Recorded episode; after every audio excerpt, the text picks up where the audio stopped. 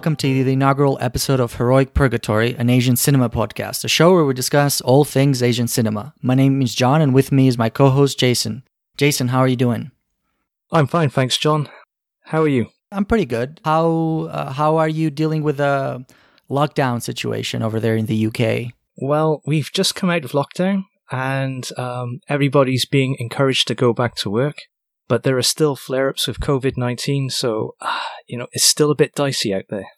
More or less the same in the US, except there's no encouragement to go back to work. I think uh, it's it's everybody's aware here that it's just as bad as it was when it was April or May uh, or whatever the peak was of the pandemic. So not not looking great here either.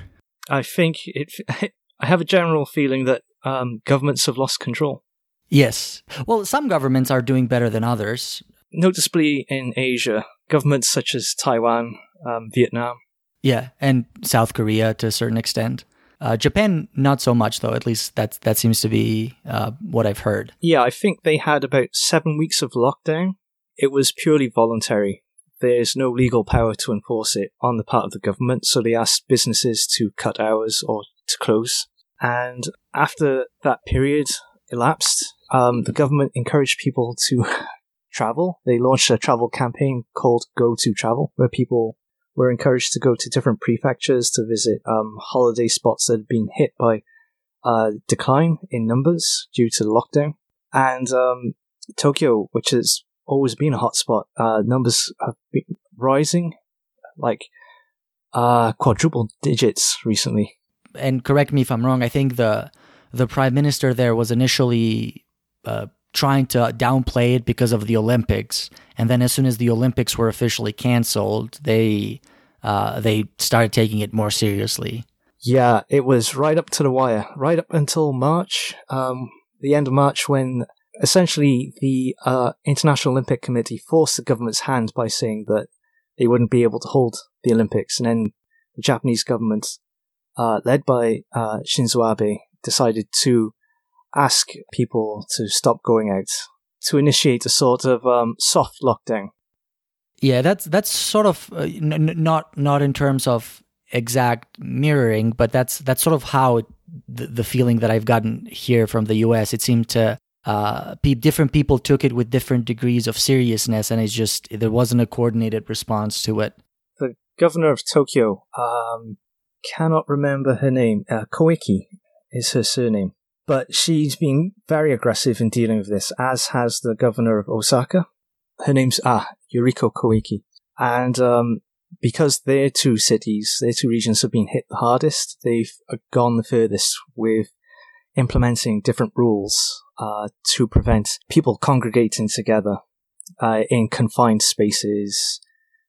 Uh, so that would include closing down um, pachinko parlors, uh, hostess bars, things like that. When the lockdown was lifted, of course, everybody went back to um, normal. People were encouraged to go back to work, to take trains where they're all going to be crammed in like sardines. And so the rates of transmission have increased.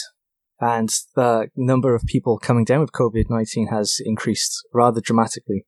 And um, I get the sense that people in Japan have uh, I feel like the government's given up, that it's now a case of living with COVID 19 rather than trying to control it, isolate it, um, get rid of it. Yeah, that's um, that, that's definitely sad, but hopefully, uh, I, I, I, I was trying to think of a segue to transition from sad news to to something more pleasant, but I couldn't find, uh, I couldn't figure out a smooth way to do this. So we might as well just uh, move on and maybe talk a little bit about uh, our show and ourselves. This is not a, um, so this is the first episode of our podcast. So our, ex- the little experiment that we're trying out. Uh, we're not going to be talking about any specific movies today. We're just going to introduce ourselves and what we're going to try to do, what what we'll be trying to do with this show. So, starting with that, why don't you tell us a little bit about yourself and specifically your history with Asian cinema, Jason?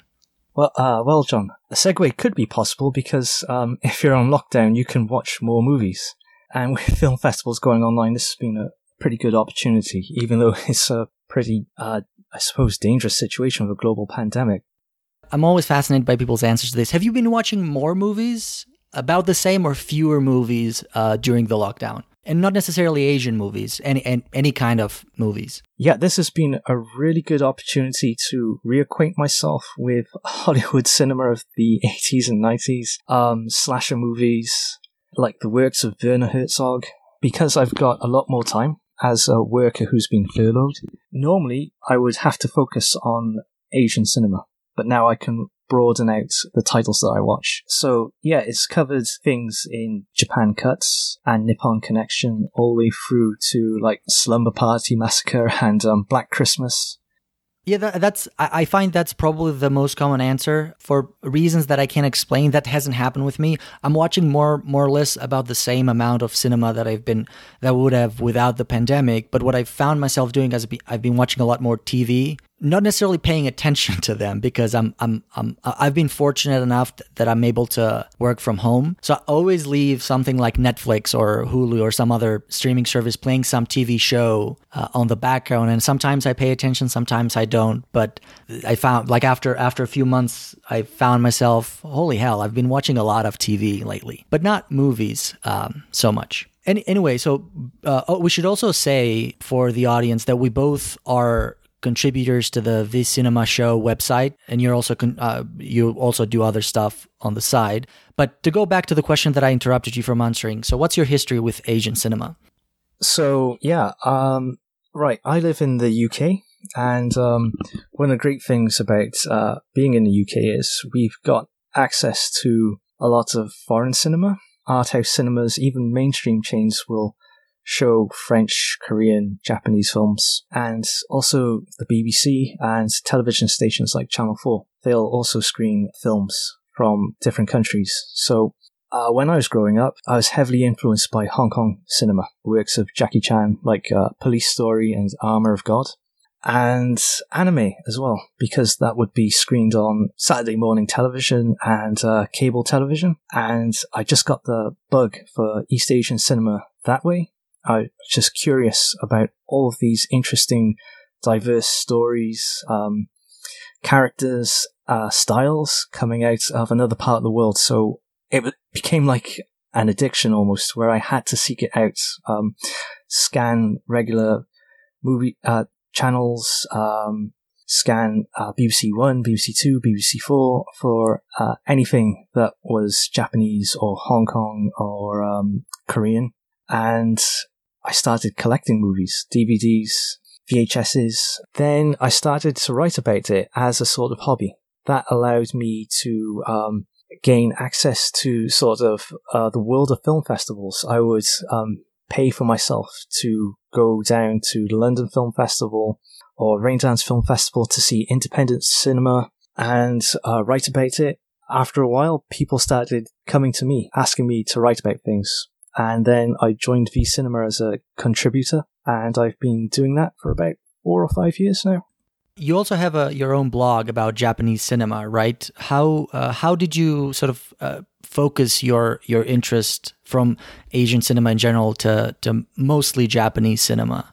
So I started um, Genki Nahito, that's the name of the blog, uh, about 10 years ago. And um, at first, it was just about movies and uh, anime and anything I found interesting. After a while of, of covering British independent movies or like um, Hollywood movies, anything from um, Bad Lieutenant Port of Call New Orleans to Black Death, a really low budget British film which you might not have heard of. I don't think I have. Yeah, it's got Sean Bean, and spoiler alert, he dies in it. it's like um, set in the plague era, and he's on a mission to go find a woman who's a witch who claims to have um, uh, a sort of cure for the plague. Bit of a strange thing to uh, watch during COVID 19. After a while, I started to write about film festivals just out of interest and to um, collate information about um, Japanese films, particularly independent cinema that were being screened at film festivals around the world. I don't think anybody else was doing it. Um, so I thought, oh, this would be useful for people who are really interested in Japanese films. And uh, I just kept doing it over the years on my blog. Uh, and then I started to write about the latest Japanese cinema releases every weekend, um, which is something I've kept up over like about seven or eight years. When I had the chance to live in Japan, I um, attended um, different film festivals and um, got the opportunity to meet filmmakers as well. And um, I've been able to do that uh, at film festivals in the UK as well. Yeah, I have to say for for anyone who's interested in Japanese cinema, Jason's blog is definitely something to check out. It's probably one of the most thorough blogs of Japanese film, at least in English. I can't I can't speak for anything in any other languages, but that's it's it's really thorough, especially the the updates, uh, the releases that you post. I, I didn't realize it was every week. I didn't keep track of that, but they're very informative a lot of these films might not make it outside of Japan, but um, when they do, it's useful for people to have that information at their hands, even if it's just a cast list and um, sort of filmography for a director and a trailer that they can go to. And like if you have the title in English or Romaji, uh, which is sort of like a transliteration of Japanese, uh, yes, it can become a, useful resource if you're interested in Japanese cinema. Absolutely, and, and even though you know, a lot of them don't make it theatrically, but DVD or home video releases are not that hard to find eventually, especially now with digital distribution being what it is. Yeah, like with film labels like uh, Well Go USA, Third Windows Films, uh, Terracotta. Um, back in the past, it was uh, Tartan. Um, they've broadened the um, sort of landscape in terms of uh, cinema by bringing in lots of Asian titles from uh, starting with Asia Extreme in the late 90s and early 2000s, all the way through to like quirky independent films that Third Windows Films might release. All right, so to answer my own question, my history with Asian cinema is not as impressive as Jason's. As I was thinking about this last night, I was trying to remember how exactly it started. I sort of I remembered something I had completely forgotten. I'm, I live in the U.S. now, but I'm not from the U.S. I grew up in Eastern Europe, where unlike the UK, the availability is nowhere near as as good. But we had when I was growing up, a little before the internet, we had this uh, movie channel um, that showed only action films, showed nothing but action fil- films, and the majority was 80s Hollywood movies. But in the mix, there were also uh, Hong Kong action films that that they showed a lot on that channel. And I remember even at that time when I was quite young, I remember thinking there's something different about these movies. There were a lot of a lot of Jackie Chan movies, but also there were a lot of Sammo Hung movies and other people whose name I don't really know or remember because again this was before the internet. So there was no way of me looking up more information about it. it was just it showed on TV after that it was gone and I it was just all I had was my memories of the film. But that sort of made me uh, made me remember those that made those movies stuck to me because they were fundamentally different. And it's not just the martial arts just the way the action was the the speed the dynamism and general the energy that those movies had distinguished them from Hollywood. So that was kind of how I started and I those initial experiences with Hong Kong cinema made me keep an eye, an eye out for more Asian cinema because again I, me being naive i didn't necessarily make the appropriate distinguishing between what's hong kong and what might be japanese or what might be chinese and things like that. To me it was just all asian cinema uh, at the time. So at this time i was still a, ca- a casual movie fan. Uh, later on i was introduced to south korean cinema uh, with with the movie old boy which kind of completely turned me around. And I think it's the movie that really made me take not only Asian cinema, but just cinema in general, maybe take it seriously. To use the word cinephile, that that's the movie that made me a cinephile. And sort of that maybe hardcore follow any any first any South Korean movie that I could get my hands on at the time, and after that, I also expand into uh, other Asian uh, cinema beyond just action movies. So I looked up the filmography of Wong Kar Wai, for example, or Zhang Yimou in China, and then from there I branched into Japanese cinema. I even started writing about it in a blog, but that blog never just made it too far, mostly because then I started school and life got in the way and I just didn't didn't have the time anymore. And over the years, so my, my interest in, in Asian cinema varied a little bit. Then it, it started declining because, again, life got in the way. Uh, until I saw the opportunity to start writing for V Cinema, and I saw that as an opportunity to rekindle my interest in Asian movies. And sort of I I saw their call for writers. I, I wrote to them and then I started writing reviews for them. And that sort of, that was my way of getting back into it, trying to go back into my admiration and my, my love for Asian cinema. And that's, and then this podcast is more or less a continuation of that. I'm, I'm still trying to go back to, to really watching and thinking and even writing about Asian cinema as I did before I, I, before I decided to stop for whatever reason. So, when you first started watching Asian cinema, was it as uh, a child, a teenager? I, I must have been about 10 years old, something around that age. Okay. And um, I suppose, like, the things we discover early in our life come to define us. And that's what I found with Asian cinema. It's something I grew up with, especially during my teenage years when uh, I, I too started watching Wong Kar Wai movies. And it's just not left me. It's something I want to do, uh, writing about it, immersing myself in the world, telling people about it. It's something I want to do, not as a job or anything, uh, but it's, it's a passion. Yeah, absolutely. I feel the same way. And uh, to make it even more impressionable, I, I discovered Wong Kar Wai, Wong Kar Wai uh, when I was in high school, and of course, most of his movies are love stories, so they really appealed to me at that time when you're uh, very uh, full of hormones and have little else in mind. Yeah, experiencing those emotions for the first time. Oh, exactly. So the the teenage angst was firing at all cylinders. Yeah, and it feels like Hollywood, which usually follows a, a staid formula, just doesn't ha- quite have that magic. Absolutely, and that's that's sort of even even at ten years old, ten or eleven, I don't remember exactly, but uh, there was uh, there was you could you could see the Hollywood formula. Like I said, I watched a lot of Hollywood action mi- movies, and then those were paired occasionally with uh, Hong Kong action movies, and you could you could easily see the difference. You could easily see that the Hong Kong action cinema did not necessarily follow any kind of formula. They were a lot more gonzo, a lot more. Um, I, I'm not sure what uh, what another word uh, word to describe it would be, but there were a lot more free form. There was a lot of stunts that seemed to be the only constant. That they every every few scenes or every few minutes of screen time there had to be an impressive stunt, but otherwise anything could happen. Uh, in between between the stunts, whereas Hollywood was a lot more. You know what's going to happen.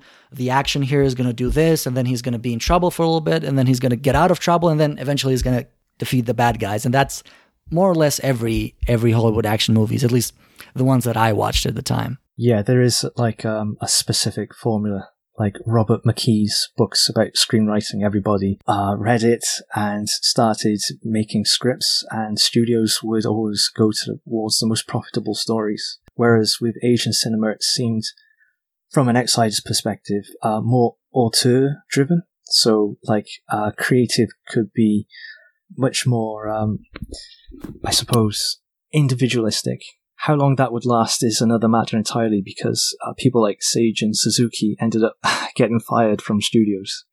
Absolutely. But I still think it's a miracle that he was able to make so many movies while being the whole time in trouble with the studios. Yeah, it was a complete uh, sort of reaction to the sort of um, boilerplate stories, the standard uh, stories he was getting. Just pump up the style if the story isn't so interesting. All right. So now the events of that, I guess it might be interesting to uh, just spend a few minutes talking about what your favorite directors are or actors or, you know, just favorite personalities of Asian cinema. I suppose if I had to pick a favorite director, well, there would be two directors. First one is Kiyoshi Kurosawa. And I, I first came to him uh, in the latter years of high school. And it was through his supernatural movies, things like uh, Cure, Charisma, and Pulse. And uh, the reason is because I have an interest in the supernatural thanks to my mother. and um, yeah, again, it's kind of like he made those movies when he was sort of an outsider in Japanese cinema. Like after Sweet Home, he was blackballed from the industry because there was a conflict of uh, interest over who controlled the movie Sweet Home with uh, Juzo Itami, who was like a big director in Japan at the time. And so the films Kurosawa made very unique, very driven by his own personal drama, it seems, uh, as he tried to get back into the industry. Uh, they're always about outsiders in society and the pressure they're under to conform and um, like the uh, gradual sort of explosion when they don't conform and the eventual sort of decay of society. So I was really interested in films with storylines like that because I guess I was trying to find my own place in society as well. So existential dramas. So Cure, Charisma, Pulse, as I've mentioned earlier, License to Live, and Tokyo Sonata, two really good dramas. That was my introduction to him, Tokyo Sonata. I had avoided Kiyoshi Kurosawa because I knew him mostly as a horror director, and um, horror is a genre that I don't dislike, but it's not one that I am very familiar with. So generally, when I'm when I encounter directors that they're known mostly for horror, they're not ones that I tend to follow very well. Although that's that probably should change. But when I saw Tokyo Sonata, I was very impressed. So I tried to seek out some of his earlier films. Did you watch uh, Cure or Charisma or Pulse? I think Cure is the only one that I've seen of his. I'm at least from what I remember. I think I've seen Tokyo Sonata and Cure, and I don't think I've seen Charisma. Don't know if Charisma is available in the West, but definitely Pulse and Cure. Actually, Pulse was given a couple of American remakes, but yeah, in recent years, he's veered between sort of dramas and the occasional supernatural story even an uh, alien invasion story before we vanish. Uh, he teaches at Tokyo University of the Arts, so he's become a bit of I don't want to say an establishment figure, but he's a major pillar of the Japanese film industry after that period of being blackballed. He's one of the, um, they call them the 4Ks, four top Japanese directors who are always in film festivals around the world, as Kiyoshi Kurosawa, Takeshi Kitano, Naomi Kawase, and um, Hirokazu Koreeda.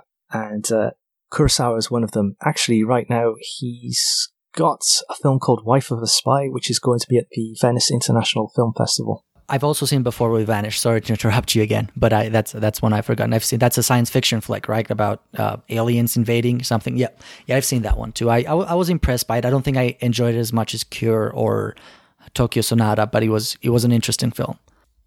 Yeah, it's kind of like Invasion of the Body Snatchers. It's really it's a quiet sort of apocalypse, and that's Kurosawa's style. Really, it's not loud. It's more contemplative, and it's more about the mood and the viewer is rewarded for searching the screen, watching the actors and their blocking. lots of little details which will clue you in as to where the story's going. Not so much in terms, no, not much in terms of jump scares or blood and guts. It's definitely psychological end of the horror spectrum. And that that's what sort of surprised me a lot about Cure. It was not the film at all that I expected. For some reason, I expected it to be a lot like uh, Sion, Sono's Suicide Squad, and it was not at all like that. It was it was very slow, methodical, and psychological. Suicide Club, yeah, that one opens with a bunch of schoolgirls jumping onto a train track. I don't think you can get any more dramatic than that.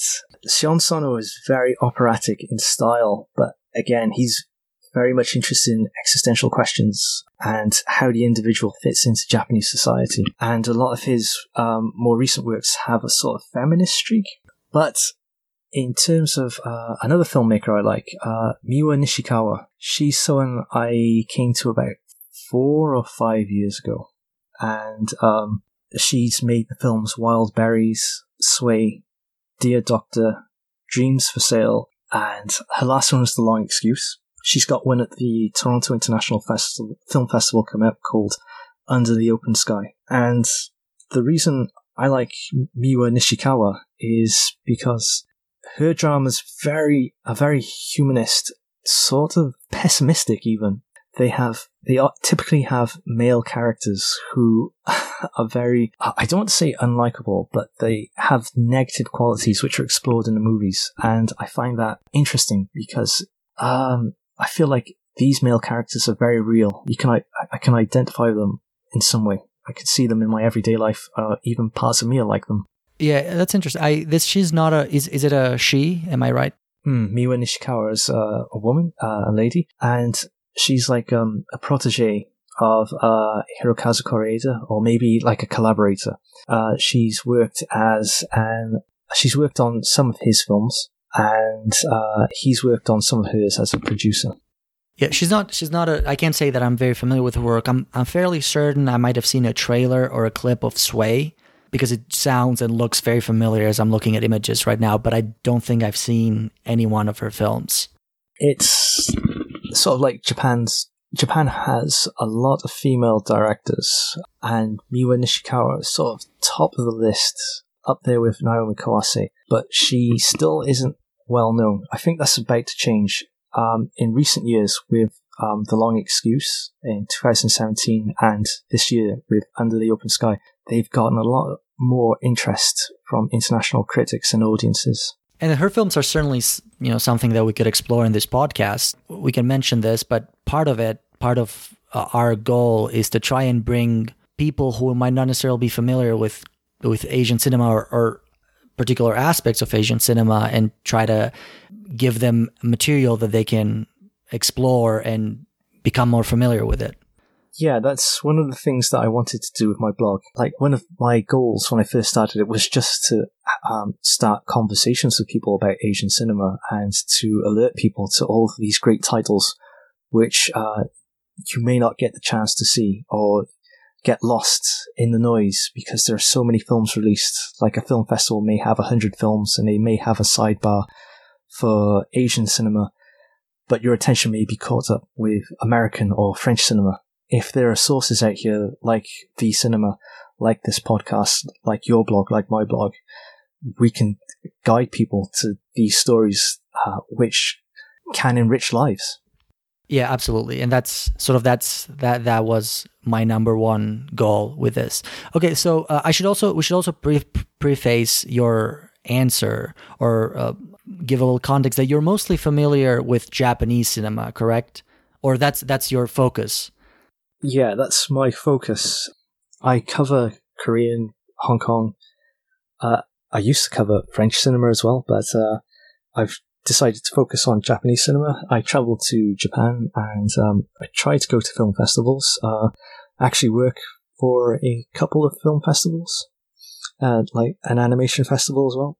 Yes. Would you like to to say the name of the animation festival?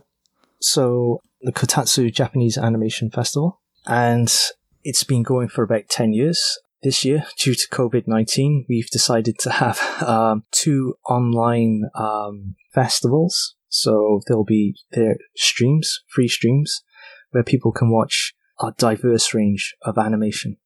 So they're usually a mixture of uh, stop motion and 2D, shorts, uh, features, and uh, we recently had a stream dedicated to female filmmakers uh, in the stop motion world. I remember seeing something about that on either on your blog or on your Twitter feed. Yeah, it's was it was at the end of July. Um, two streams on one day, and people could see stop motion works by uh, Arisa Wakami, Miho Yata, and uh, students of Tokyo University Arts, um, just like Fusako Yusaki as well, a veteran. So we try to give a range of voices, like airtime, I suppose you could say, so people could discover new directors. Especially when it comes to female directors in animation, it tends to be dominated by men, and 2D animation tends to take precedence over everything. So this was a great opportunity to introduce stop motion works and uh, female voices. Uh, yeah, everybody should check out the the website of the Kotatsu. Did I say that right? Kotatsu. yeah, Kotatsu. Uh, Kotatsu Japanese Animation Festival. It's likely by the time we put this online, it will probably have ended if it hasn't already. Yeah, it's um, you can watch the stream throughout all of August, and we hope to have another stream later in the year. So if you stay tuned to our SNS channels, uh, Twitter especially, uh, you can uh, find out more. All right, that's great. Uh, so I asked Jason about his favorite directors. I'm going to briefly give mine. I couldn't. Uh, I feel. I feel like I've cheated because I couldn't confine myself to one or two. I had to write down a whole list. And it's you know, to be honest, it is an unfair question. You know, what's your single one or two favorite directors? But uh, whereas Jason's focus lies mostly in Japanese cinema, I think mine is is a little more concentrated on South Korean cinema. That's what I've watched the most. That's what I've read about the most, or or wrote about have written about the most and then followed maybe equally by Japanese and Hong Kong cinema but if I had to give my favorite South Korean director some of the notable names would be Kim Ki-duk uh, who I think unlike unlike some of the bigger names he doesn't get a lot of attention in the West recently he's gotten in trouble uh, for uh, as, as part of the meet of the of the South Korean Me Too movement. And I, I haven't read a lot of in detail, but uh, he's known for seriously abusing his actors. And I, I don't know if that bu- if I, if that abuse is gender based or if he equally abuses all his actor. But he's sort of he's sort of the stereotypical mad genius kind of thing that that won't stop at nothing to get the film that he wants. And I certainly don't condone whatever he may be guilty of, but uh, I can't deny that I really, really enjoy his movies and um, his particularly his particular style of filmmaking, which is very it's very idiosyncratic, it's very unique. He has his own shooting style and the way he crafts his stories and the way he shoots them and and the way he he he develops his characters. I'm not sure if you're familiar with him, Jason.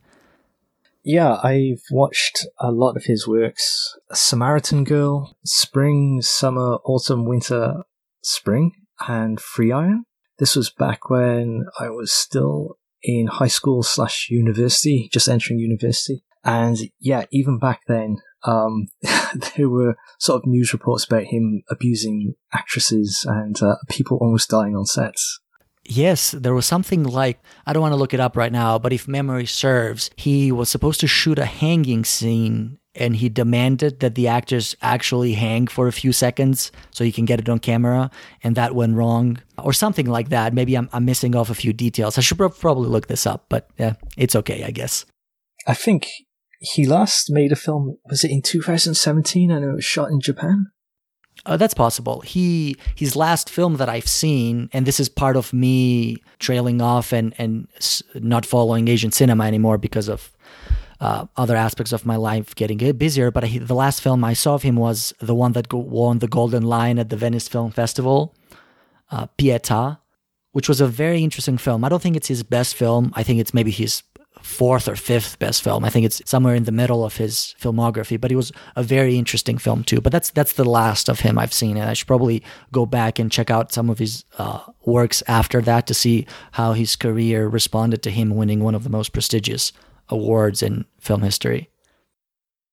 All right, so after after that, I would say uh, so. Kim Ki Duk is probably uh, one of my favorite South Korean directors. I'm quite fond of Lee Chan Dong and Park Chan Wook and Kim uh, Kim Ji Woon. Park Chan Wook is obviously the, the director of Old Boy. I haven't been impressed by his latest work. I think that includes his American film that he made in uh, 2013.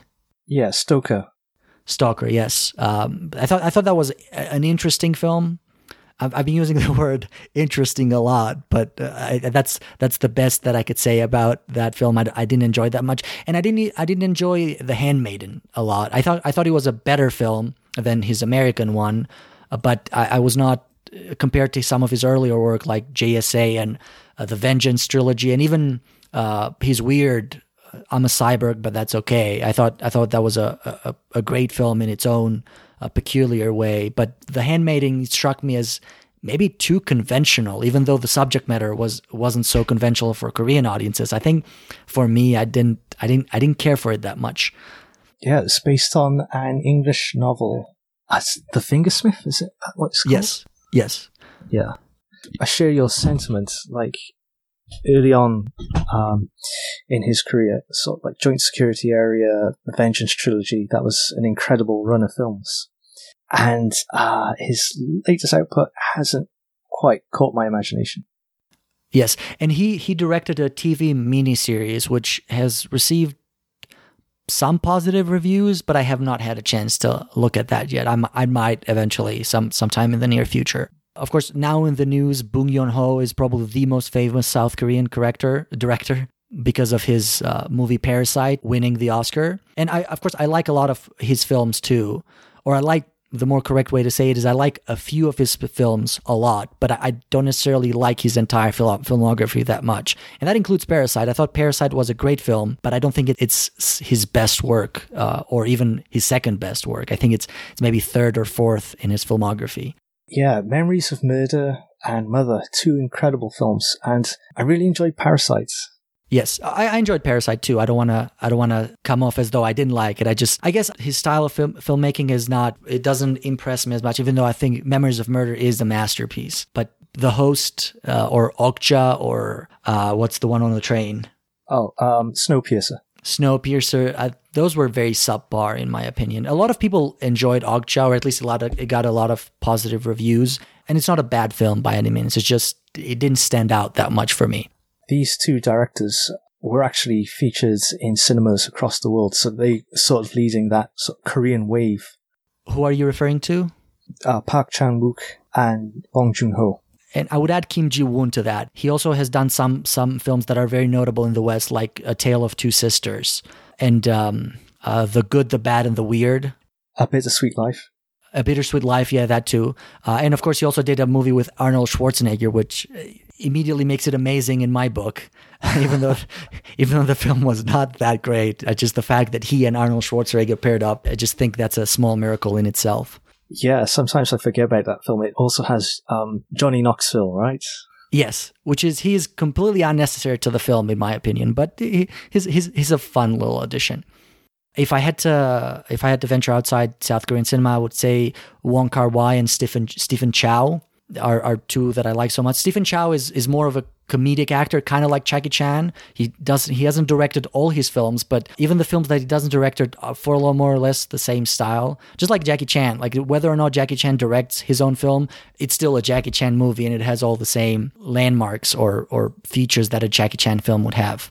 Uh, and then on the Japanese front, I'm, I'm, I'm really fond of Kinji Fukasaku. The answer to what's your favorite director of all time depends on my mood at the time that I'm giving the answer, but I say Kinji Fukasaku may very well be my favorite director of all nationalities uh, uh, and of all time. I'm, I really admire him. And then after that, I like Masaki Kobayashi. I like Takeshi Kitano.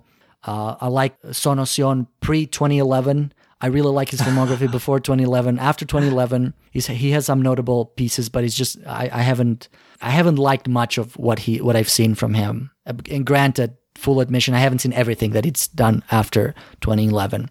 And then this last director that I'm going to mention is one that I've seen only a couple of films from, mostly due to circumstance. I've just haven't gotten around to it, but I've really been impressed by what I've seen. And his name is Shunji Iwai. Okay, so like um, Swallowtail Butterfly, yeah, Swallowtail Butterfly, Love Letter, and um, All About Lily Chu.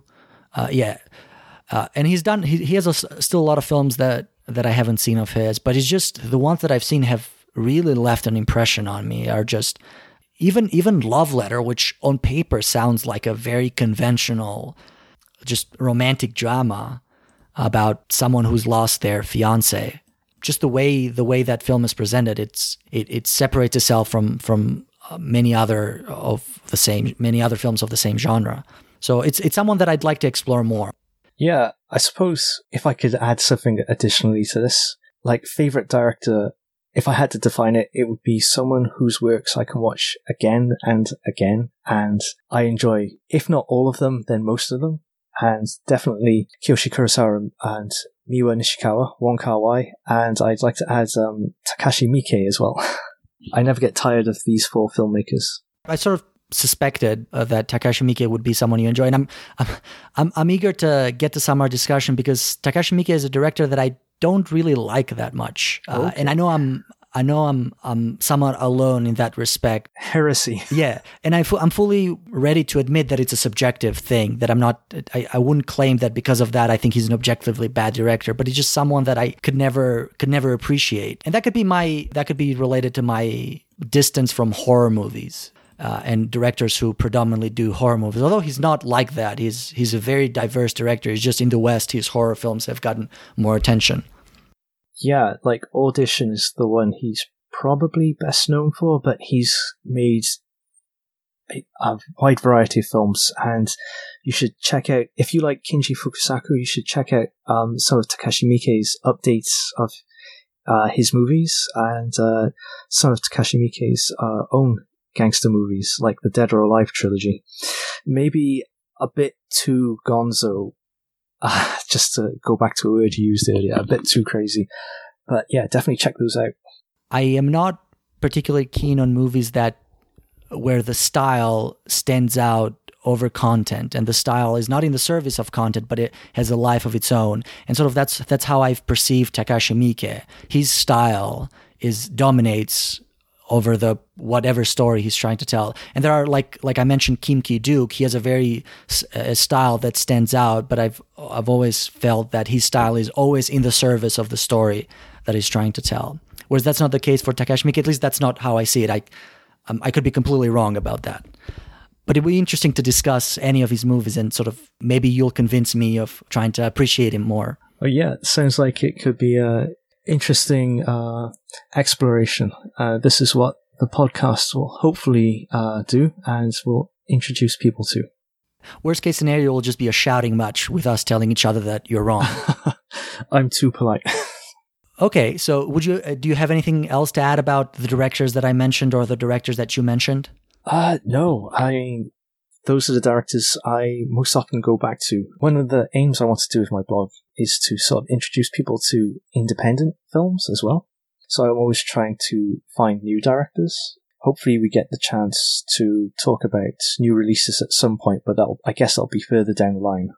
Yeah, that, that's certainly something that they're going to do, and that's that's something that I'm uh, I'm guilty of in my viewing experience. I don't I, I'm I'm not very good at seeking out new directors. I tend to uh, stick with the ones I know and usually think, okay, there's this, how many movies of this directors I, of this director I haven't seen yet. I'll go track down those movies instead of trying to seek out new directors. So that's that's something that I'm looking forward to being introduced to directors that I've never heard of or that I've heard of, but I haven't seen any of their movies. Well, I'm looking forward to uh, talking with you about them. So, uh, and as we should do, I mean, we're already at about 50 minutes of recording, but we should briefly talk about what the what this podcast podcast is about and what we'll be trying to do. So, generally, our goal will be to discuss one movie per episode. Uh, we haven't decided yet exactly what movies w- will be, but and, and how exactly what we'll talk about them. But it'll be a a casual discussion. We'll talk about maybe production here, uh, history, critical reception, who's in it, our impressions of the movie, and and things uh, along that nature. And what are the merits of the movie or what are the faults of the film? Uh, my idea is to structure the the show in seasons, and each season will be themed. Uh, will be centered around a theme, and all the movies in that season will sort of have a connection to whatever theme we decide to pick in. And um, the uh, the theme for season one was at least, and this is still tentative, it could change, but what we're thinking right now is to do to do a season about gateway movies or movies that are great to introduce a Western viewer who is not aware of Asian cinema to Asian cinema. So sort of ease them into the world of Asian cinema without scaring them off or really throwing them into the deep end of the pool. I think that sounds like the best way to introduce Asian movies because um, the reason why I suppose we would describe them as gateway movies is because they had that effect on us when we were growing up. And these are probably the films that we, we recommend to people in our everyday life when we want to get them to sort of broaden their uh, cinematic palettes. And there are so many great movies out there that it would you know, it would be a disservice if we didn't talk about all right. So I think that said, this is what a very introductory. Uh, this was an introductory episode. It lasted longer than we intended to, but it was. I, I enjoyed the conversation. I did too. Thank you. Uh, before we go, and uh, we've already alluded to this multiple times, but uh, if you had to sort of pinpoint one thing that you're trying to get out of this of doing this podcast, what what would it be? I suppose it's just to help raise awareness of Asian cinema. Maybe just uh, maybe broaden uh, the way I can reach people as well. Uh, I've done a couple of podcasts before, and it's something I wish I'd kept up in the past, but um, let fall to the wayside. Uh, so yeah, this will be a, a new style for me, and hopefully, you know, there are so many films out there that I want to talk about, and um, being able to have a conversation with you about them is a great way to talk about them. My answer would be more or less the same: to raise awareness about Asian cinema, introduce people to new Asian films, or maybe say something new about the films they're already familiar with, but they haven't thought uh, about them in a, in a certain way that we might be able to get out of our discussion. Uh, but I also have a, a more selfish reason, reason, just like I alluded, is just a way for me to maybe keep up with Asian cinema and uh, get out of my comfort zone of of the movies that I that I like, and I keep watching and maybe get introduced to uh, to some new films as the examples that you already mentioned. Yeah, this will be the best opportunity to do it, and uh, I feel the same way in that regard. All right. Thank you, everyone, for listening. This is it for our introductory podcast, our introductory episode to the Heroic Purgatory Asian Cinema podcast. We haven't decided yet what our first movie will be, but uh, hopefully we'll do that soon, and then we'll have episode one. Uh, this is episode zero, so we'll have episode one maybe uh, one or two weeks after this airs. Thank you very much. Uh, Jason, is there anything you'd like to plug before we close the episode? Just keep following uh, the podcast, please. Uh, yeah, feel free to visit our blogs and yeah, keep watching Asian cinema.